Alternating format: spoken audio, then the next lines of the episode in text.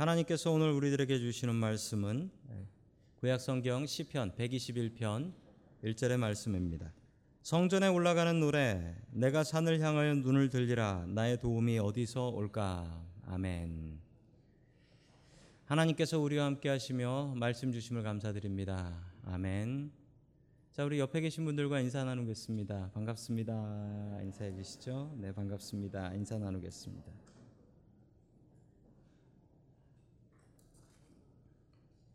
오늘 지키시는 하나님이라는 제목을 가지고 하나님의 말씀을 증거하도록 하겠습니다.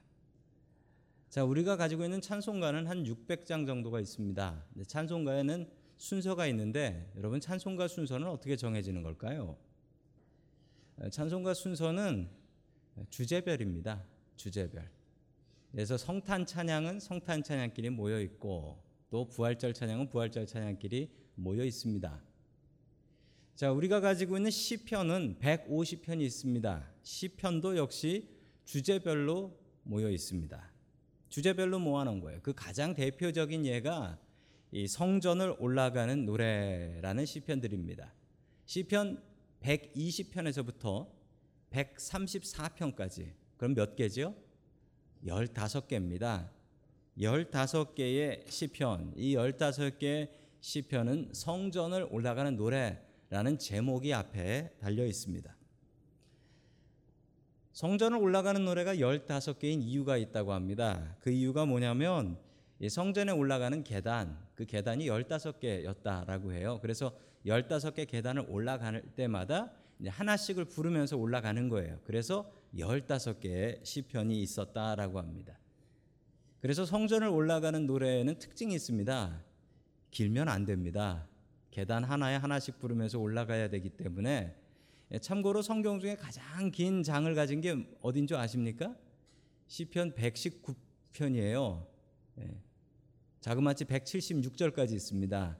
그게 다행히 성전을 올라가는 노래가 아닌 것은 그렇게 긴 건 성전을 올라가는 노래로 부를 수가 없기 때문에 그렇습니다.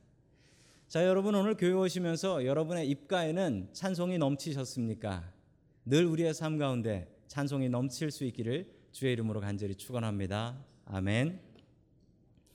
첫 번째 하나님께서 우리들에게 주시는 말씀은 하나님이 나의 도움이시다라는 말씀입니다. 하나님이 나의 도움이시다라는 말씀이에요.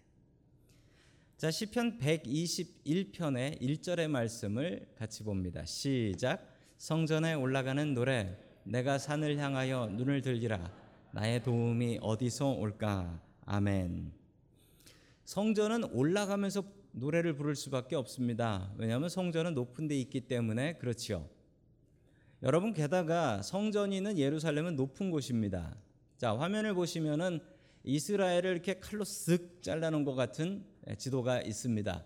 그 지도를 보시면 제일 낮은 곳이 저 여리고라는 곳인데 그 이스라엘을 북쪽에서 내려오시는 분들은 저 여리고를 통해서 예루살렘 올라가는 길, 저 길을 가시게 됩니다.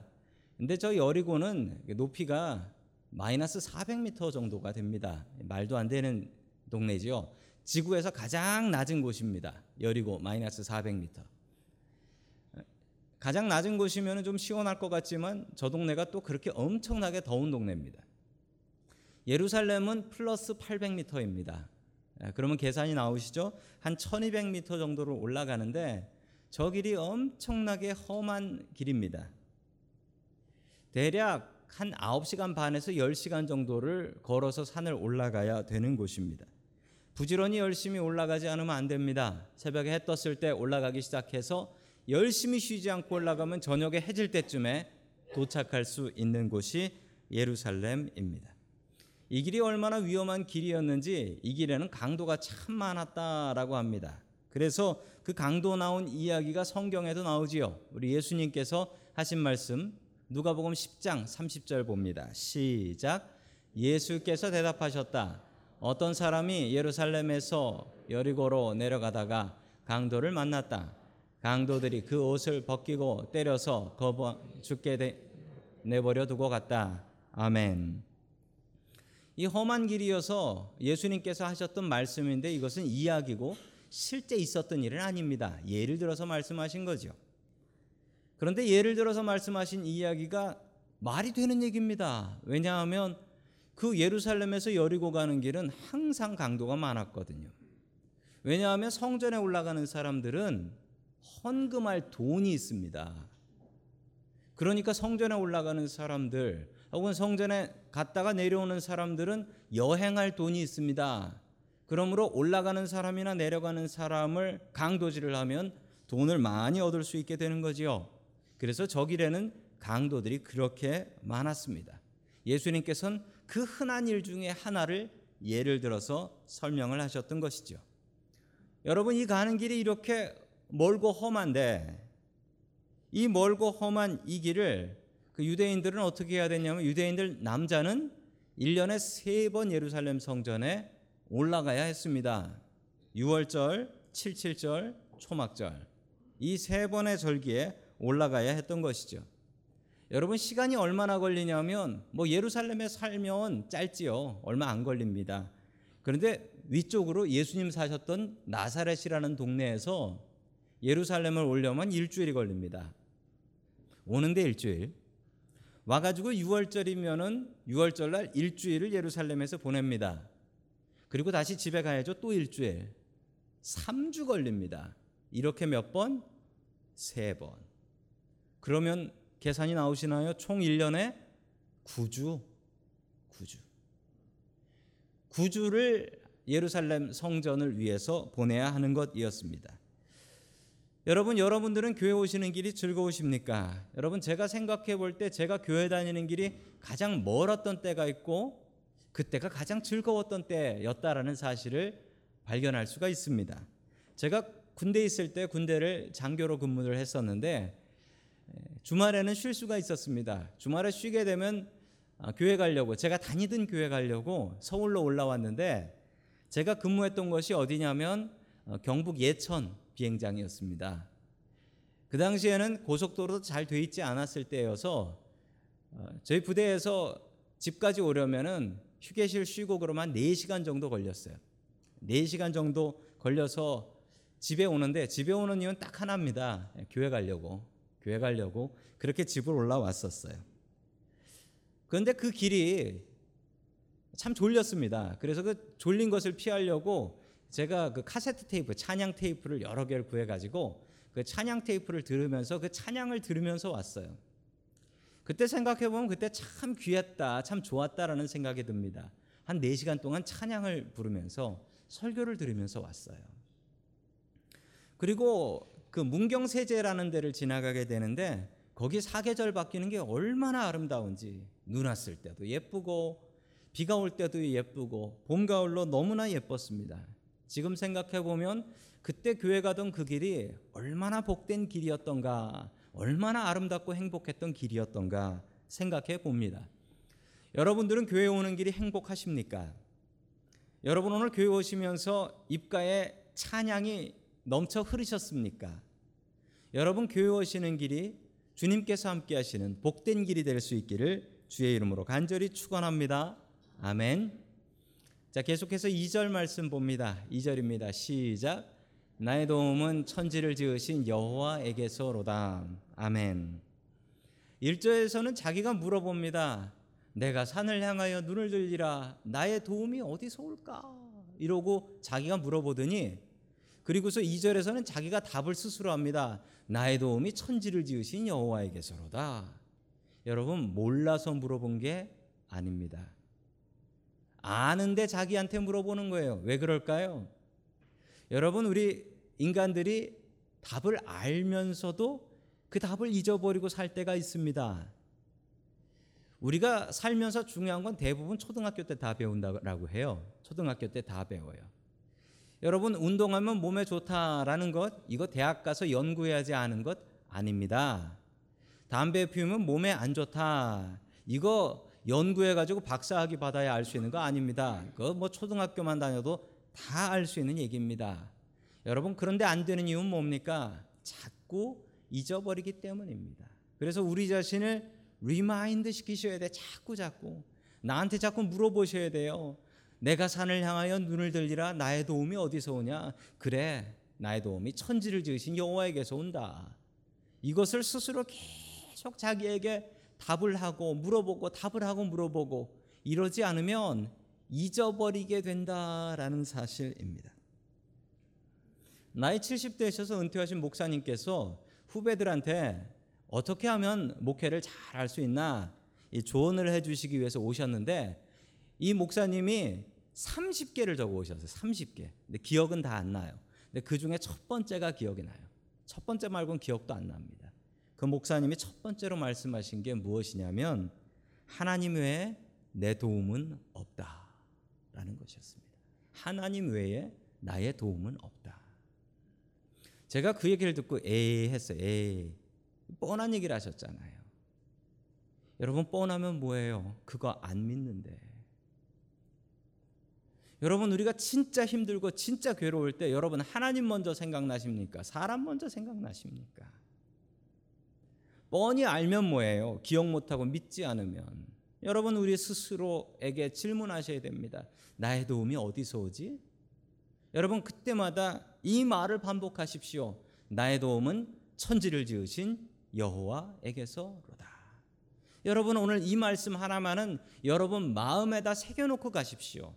나의 도움은 천지를 지으신 여호와에게서로다. 여러분 만드신 분이 가장 잘 고칩니다. 오늘 성경 말씀은 하나님이 어떤 하나님이냐면 천지를 지으신 영어로 보세요. 더 maker라고 나오는데 여러분 maker의 m자가 대문자예요. 하나님이 우리를 만드신 분이시기 때문에 그렇습니다. 어떤 젊은 자동차 미케닉 정비사가 차를 몰고 길을 가고 있었답니다. 어, 새로 나온 포드 차를 몰고 가고 있었다라고 하는데 갑자기 차가 섰어요. 차가 서니 그래 내가 mechanic인데 내가 고칠 수 있지라고 하며 후드를 딱 열어서 고치기 시작했는데 하루 종일 고치는데 차를 못 고치겠는 거예요. 그런데 그때 그 옆을 지나가던 분이 계셨습니다. 어떤 노인이 포드 차를 몰고 가고 계셨는데 그분이 차를 딱 세우고서 이 젊은 미케닉한테 이렇게 얘기했어요. 내가 잠깐 도와드려도 될까요? 그러니까 이 젊은 미케닉이 아니 나이든 영감님이 뭘 안다고 그러시나 어쨌든 한번 보십시오. 라고 했는데 이 노인네가 잠깐 뭘 만지니까 차가 움직일 수 있게 시동이 걸려 버린 거예요. 그것을 보고 놀라가지고 이 젊은 미케닉이 이 노인에게 물어봤습니다. 노인은 도대체 누구십니까? 이 미케닉도 못 고친 걸 어떻게 이렇게 잘 고치세요? 라고 했더니 이분이 이렇게 얘기했습니다. 내가 이 포드 차를 만든 헨리 포드입니다. 이 영감님이 헨리 포드였던 거예요. 그러면서 이분이 하셨던 말이 있어요. 만든 사람이 제일 잘 고칩니다. 라는 거예요. 만든 사람이 제일 잘 고칩니다. 여러분, 만든 사람이 제일 잘 고칩니다. 여러분, 우리를 만드신 분이 누구십니까? 하나님이십니다. 우리 어머니는 우리를 만드신 분은 아니신 분이에요. 낳으신 분이죠. 낳으신 분. 우리를 만드신 분은 하나님이십니다. 여러분, 하나님께는 못할 일이 없습니다. 하나님의 도움은 상상을 초월합니다. 여러분, 우리가 도대체 이 문제는 풀 수가 없어. 이게 어떻게 답이 나오냐? 이렇게 생각하는 것도 하나님께 가져가면 풀립니다. 해결납니다. 상상을 초월하는 도움으로 우리를 도와주시는 하나님이십니다. 우리를 만드신 하나님, 나를 만드신 그 하나님이 나의 도움이 된다라는 사실을 믿고 살아갈 수 있기를 주의 이름으로 간절히 축원합니다. 아멘. 우리가 사는 이 샌프란시스코 땅에는 참 유명한 건축물이 있지요. 랜드마크 같은 건축물이 있는데 바로 여러분이 아시는 금문교입니다. 골든 게이트 브릿지는 참 유명하죠. 여러분 사진에서 보시는 골든 게이트 브릿지가 참 높습니다. 저기 얼마나 높으냐면 어, 저 건물로 따지면 한 25층 정도 건물이 된답니다. 25층 엄청나게 높지요. 자 그리고 이, 건, 이 다리에서는 10일에 한 명씩 예, 떨어져서 자살을 한다라고 합니다. 참 아, 안타까운 일이죠. 그리고 자살하신 분들의 98%는 죽습니다. 죽는 이유는 이제 떨어지다가 심장마비, 물이 너무 차서 심장마비 걸리는 분도 있고 떨어졌을 때에 뭐 다이빙을 저렇게 높은 데서 하면 이 안에 있는 내장이 파열돼서 죽는다라고 합니다. 저 물에 떨어질 때의 속도는 시속 75마일. 시속 75마일. 어, 프리웨이에서 달리는 차 속도보다 빠르게 떨어지는 겁니다. 그러니 죽는 거죠. 자, 그리고 어, 뛰어내리고서 물에 떨어질 때까지 걸리는 시간은 4초입니다. 그러니 저기서 살아남는 사람이 거의 없는 것도 당연한 일이겠습니다. 케빈 하인스라는 분이 계신데 2000년 한참 된 일입니다. 2000년 9월에 있었던 일입니다. 19살 된 케빈 하인스라는 분이 계셨는데 이분이 우울증을 앓고 계셨어요. 이분이 우울증을 앓고 계셨는데 이 다리를 건너가다 갑자기 마음속에서 이런 소리가 들리더랍니다. 뛰어내려 죽어라. 뛰어내려 죽어라. 누가 이러는 거예요. 그래가지고 이분이 아니 괜히 그런 말씀에 순종해가지고 다리에서 뛰어내렸네요. 뛰어내리자마자 바로 후회를 했답니다. 내가 왜 이랬지? 그러면서 4초 동안 하나님을 그렇게 간절히 붙잡고 기도를 했대요. 하나님 살려 주십시오. 이렇게 기도를 했답니다. 여러분 그런데 거기 위에서 사람이 뛰어내렸으니까 위에 있던 사람들이 다 구경을 했잖아요. 그리고 전화 가진 사람은 911에 전화해 가지고 빨리 구조해 달라고 전화를 하고 위에서 사람들이 보고 있는데 기가 막힌 광경이 벌어지더랍니다. 이 케빈 하인즈라는 청년이 뛰어내렸는데 뛰어내리고 나서 내가 죽었겠거니 생각했는데 안 죽었대요. 물에 빠졌는데 안 죽었더랍니다. 그런데 갑자기 발에 뭐가 닿더래요. 뭐 물렁물렁한 게 닿더랍니다. 그래가지고 아 이게 상어구나. 상어가 나를 잡아먹으러 왔구나. 라고 생각하고 있었는데 상어가 아니었어요. 뭐였냐면 바다 표범. 물개들이 모여가지고 물개들이 자기 발을 받쳐주고 있더래요. 여러분 들어보셨습니까? 물개 구조대. 물개들이 모여가지고 위에서 사람들이 보니까 물개들이 모여가지고 그 발 밑에서 받쳐주고 있더랍니다. 그래도 이 사람이 살았어요. 지금은 나이가 좀 많이 드셨는데 저분이 얼마 전에 요 미국 미국 감리교회에 있는데 그 감리교회 오셔가지고 간증을 하셨습니다. 4초 동안 만난 하나님. 그래서 그의 인생이 변화되었다라는 간증을 하는 이야기를 제가 신문을 통해서 보았습니다. 여러분 기가 막힌 방법으로 하나님께서는 우리를 도우십니다. 힘겹고 어려울 때 이 성전을 생각하십시오. 그리고 이 성전에 오를 때마다 여러분의 힘겹고 어려운 삶을 주님 앞에 내려놓으십시오. 그리고 이렇게 우리 스스로에게 대답하십시오. 나의 도움은 천지를 지으신 여호와에게서로다. 여호와 하나님을 나의 도움으로 삼고 살아가는 저와 여러분들이 될 수 있기를 주님의 이름으로 간절히 축원합니다. 아멘. 두 번째 하나님께서 우리들에게 주시는 말씀은 하나님은 우리를 지키신다라는 말씀입니다. 하나님은 우리를 지키신다. 오늘 시편 121편에서는 하나님께서 우리를 지키신다라는 말씀이 참 많이 나오는데 여섯 번이나 나옵니다.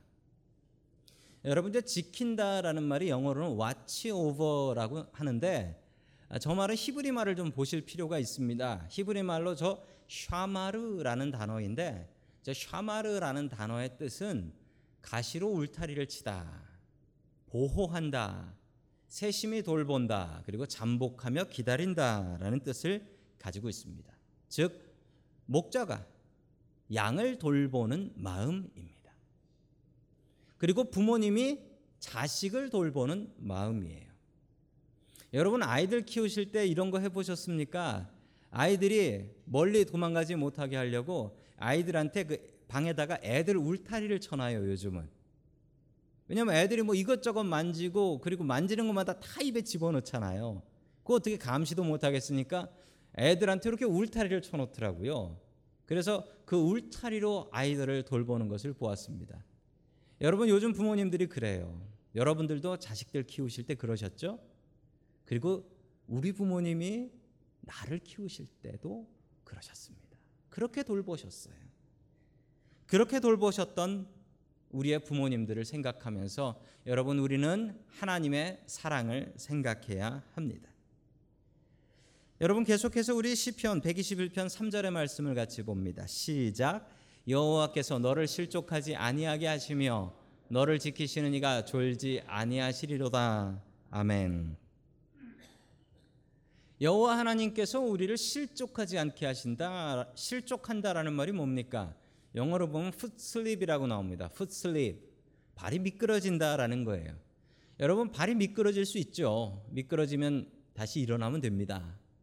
그런데 왜 오늘 성경 말씀에는 발이 실족치 않는다라는 말을 하실까요? 그 이유는 예루살렘 성전 올라가는 길을 보시면 압니다. 여러분 저게 예루살렘으로 올라가는 길입니다. 여리고에서 예루살렘으로 올라가는 길인데 길이 한 사람 걸어갈 수 있는 길이에요. 저 길을 앞사람 보면서 그냥 앞사람 등만 보면서 계속 걸어가는 겁니다. 그런데 한 일주일쯤 걸어오면 너무 덥고 너무 피곤해서 저렇게 걸어가다가 졸니다. 졸면 어떻게 될까요? 발이 미끄러져서 저 옆에 낭떠러지로 떨어져 버리게 되는 겁니다. 그럼 죽는 거예요. 실족하면 일어나면 되는 게 아니라 실족하면 죽습니다. 그래서 오늘 성경에는 이렇게 기도합니다. 하나님, 우리의 발이 실족하지 않게 도와 주시옵소서. 여러분, 우리가 발을 내디딜 때마다 기도하는 마음으로 내디뎌야 됩니다. 왜냐하면 우리가 밟는 그곳이 무너질지 모르고 내 발이 넘어질지 모르기 때문에 우리는 우리가 계획한 대로 걸어가는 것이 아니라 주님, 나의 길을 지켜 주시옵소서 이렇게 기도해야 됩니다. 그리고 졸지 않도록 기도해야 됩니다. 여러분 운전하다가 잠깐 졸면 어떻게 됩니까? 나도 죽고 남도 죽여 놓습니다. 저 한국에 있을 때 그런 경험이 있었습니다. 장례식을 갔다 오는데 멀리 경기도 안성에 있는 장례식장을 다녀오는데 장례식장 다녀오다가 다들 피곤하지요. 그런데 장례식장 다녀오다가 죽전쯤 왔을 때 그때 교회 그 차를 운전하시는 집사님이 좋으셨어요. 좋으셨어요. 졸아가지고 어떻게 됐냐면 그 고속도로 옆으로 차가 날아갔습니다. 날아갔어요. 근데 감사한 건 고속도로 옆에는 이게 레일이 있어가지고 거기를 박으면 이제 큰 일이 나는 거예요. 차가 이제 튕겨 나오고 뭐 큰 일이 나는 건데 너무나 감사하게 졸았던 거기가 그 비상활주로 비상활주로가 있는 데라 가드레일이 없는 데였어요. 그래서 그냥 논으로 들어갔습니다. 차가 논으로 들어갔어요. 정말 감사한 것은 논으로 들어갔는데 뭐 차가 논으로 들어갔으니까 한참 달리다가 힘이 빠져가지고 차가 그냥 서버린 거예요. 아무도 안 다쳤어요. 예, 아무도 안 다쳐서 그 차 빼가지고 그 차 타고 다시 올라왔어요. 얼마나 감사했는지 모릅니다. 큰 사고 날 뻔했는데 여러분 그때 제가 얼마나 감사했냐면 하나님께서 졸지도 않으시고 주무시지도 않는구나.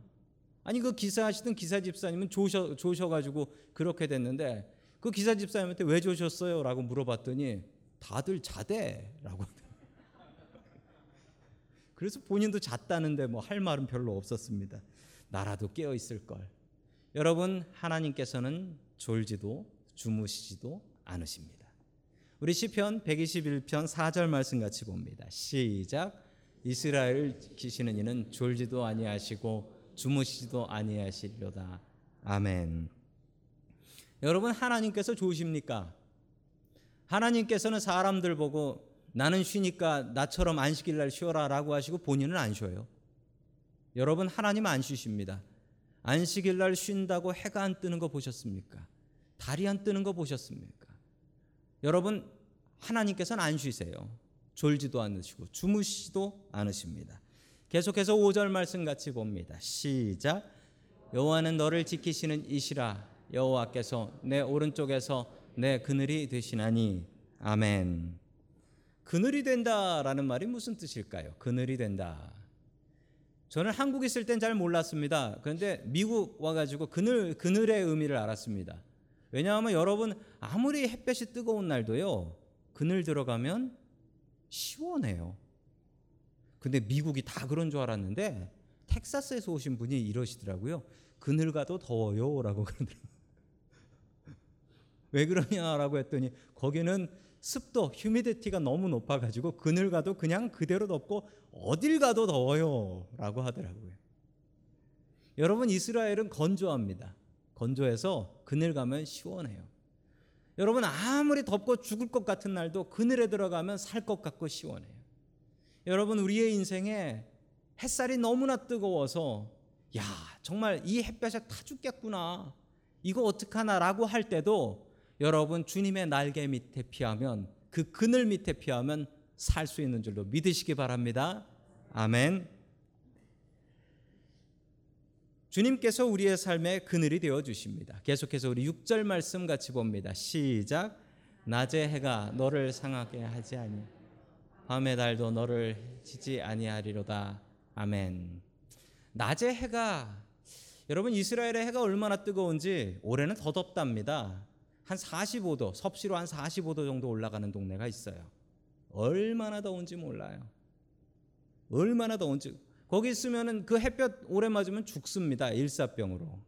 그래서 이스라엘 사람들은 정오쯤에 햇볕 많이 났을 땐 돌아다니지도 않아요. 너무 더워서. 동네에 사람이 없는 것 같이 그냥 조용해요. 낮에 해가 사람을 해, 해, 상하기 때문에 그렇습니다. 여러분 그런데 밤에 달이 사람을 해칩니까? 달빛만 있으면 뭐 병 걸리나요? 여러분 그런데 옛날 사람들은 이 달빛을 많이 쐬면 병 걸린다고 생각했습니다. 달빛을 맞고 잔 사람들이 뭐 입 돌아간다라는 얘기도 들어보셨을 거예요. 근데 달빛만이 쐬면은 참 차게 밖에서 자면 찬바람 때문에 몸이 좋지 않아요. 그래서 사람들이 생각하기에 달빛만이 쐬면 사람이 미친다라고 생각했습니다. 예, 그런 생각이 지금 영어에도 남아 있는 단어가 하나 있는데 여러분 루네틱이라는 말이 있습니다. 루네틱. 저 말이 루너 달 달이란 뜻이에요. 달에 예, 달에 그런 뜻인데 여러분 달에 관련된 말인데 저 말의 뜻은 완전히 다른 뜻이에요. 여러분 사전 찾아보세요. 저 말은 미친이란 뜻이에요. 미친. 달빛만 있으면 미친다라는 생각을 옛날 사람들이 하고 살았기 때문에 그렇습니다. 그래서 오늘 시편 121편 6절에는 밤에 달도 너를 해하지 못한다라고 나의 정신 나의 영혼을 분명히 지켜 주신다라고 약속하고 계십니다. 계속해서 8절 말씀 같이 봅니다. 시작 여호와께서 너의 출입을 지금부터 영원까지 지키시리로다. 아멘.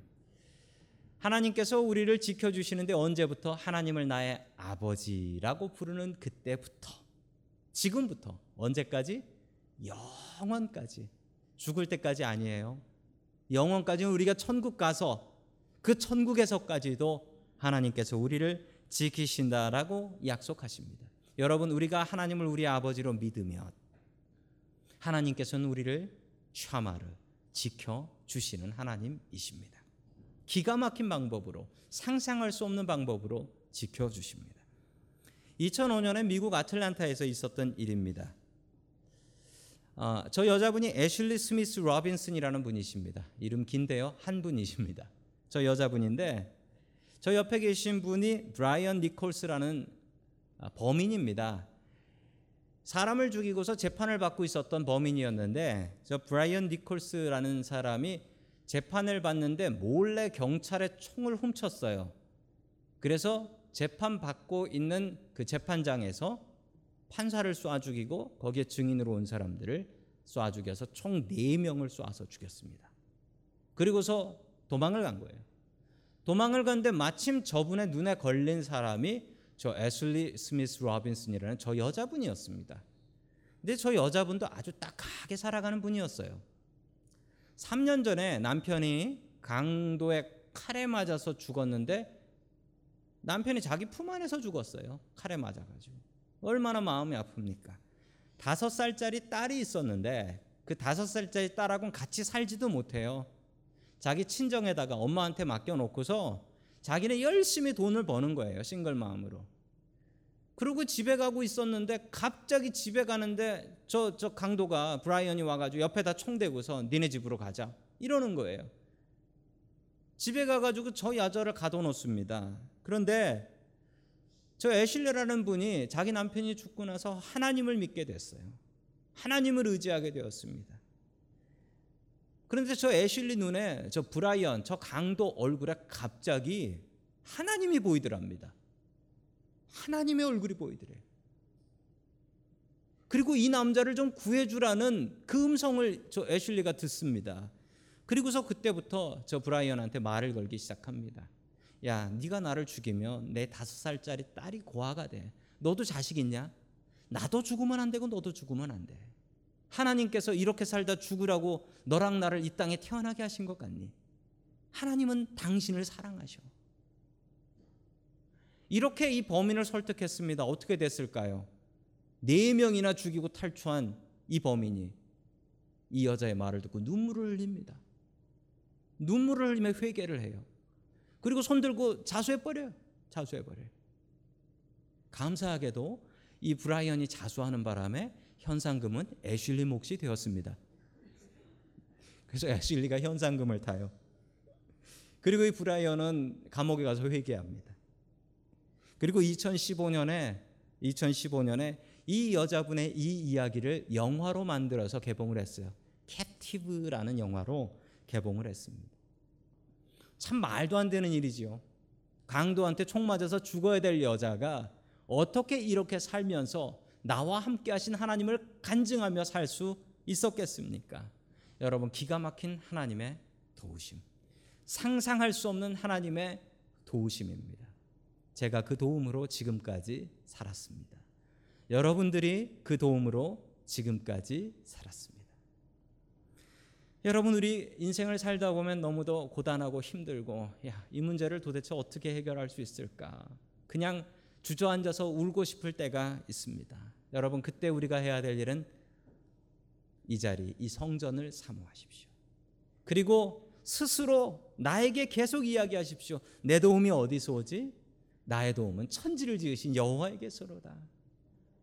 그 말씀을 내 마음 속에 새기며 잊지 않기 위해서 계속해서 암기하며 살아갈 수 있는 저와 여러분들 될 수 있기를 주의 이름으로 간절히 축원합니다.